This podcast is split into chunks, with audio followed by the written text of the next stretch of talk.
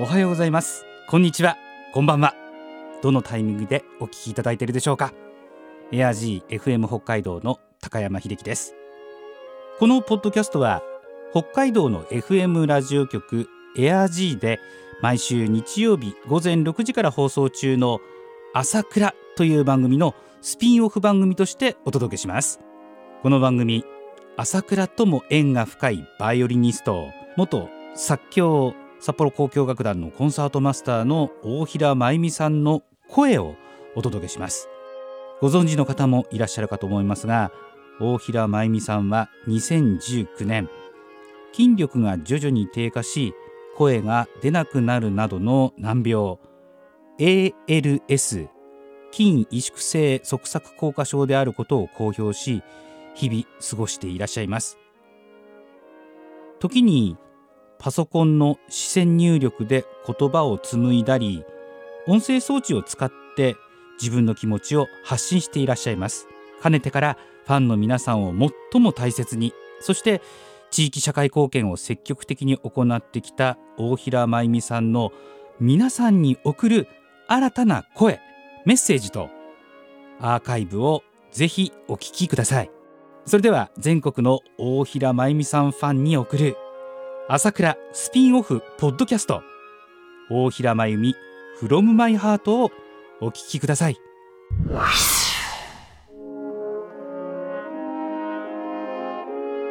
皆様おはようございます。大平真由美です。プロ野球も開幕してスポーツ観戦が大好きな私は急に忙しくなりました。特に3月最後のこの週末は大相撲フィギュアスケート、プロ野球、高校野球、サッカー、夢中で見てしまいます。私には子供の頃からたくさんの思い出があります。バレーボールに夢中だった私の家族は、モントリオールオリンピックで活躍していた日本男子チームを応援するために、夜中だったにもかかわらず、テレビに釘付けになっていました。今でも選手の名前と国を覚えています。また、マラソンの中継が始まると、狭い庭に出て、誰かがゴールするまでぐるぐると2時間半近く走り回ってたこともありました。そもそもスポーツ観戦の魅力は何なのでしょう？勝ち負けがなから面白いことは確かです。応援している人が勝つと嬉しくてスカッとします。あるいは単に人間の体の持つ可能性に感激することも多くあります。様々な陸上競技はとても魅力的です。もちろん、選手たちのドラマも欠かせません。ピョンチャンオリンピックでは、怪我をして金メダルを獲得した羽生結弦選手の演技に心が震えました。大怪我のために序二段まで落ちた。照ノ富士。素晴らしい努力で優勝した時には涙が止まりませんでした。開催が危ぶまれている東京オリンピック。その大きな目標に向けて、青春をかけているすべてのアスリートに、心からの熱いエールを送ります。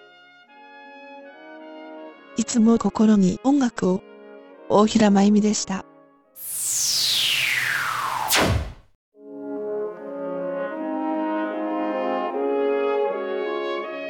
最後までお聞きいただいた皆様本当にありがとうございます。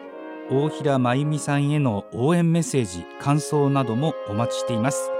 メールアドレスは asakura.air-g.co.jp 朝倉アットマーク air-g.co.jp です。またはエア G のホームページに行っていただくと入力フォームがありますのでそちらからもメッセージを送ることができます。ぜひ次回の配信もお聞きください。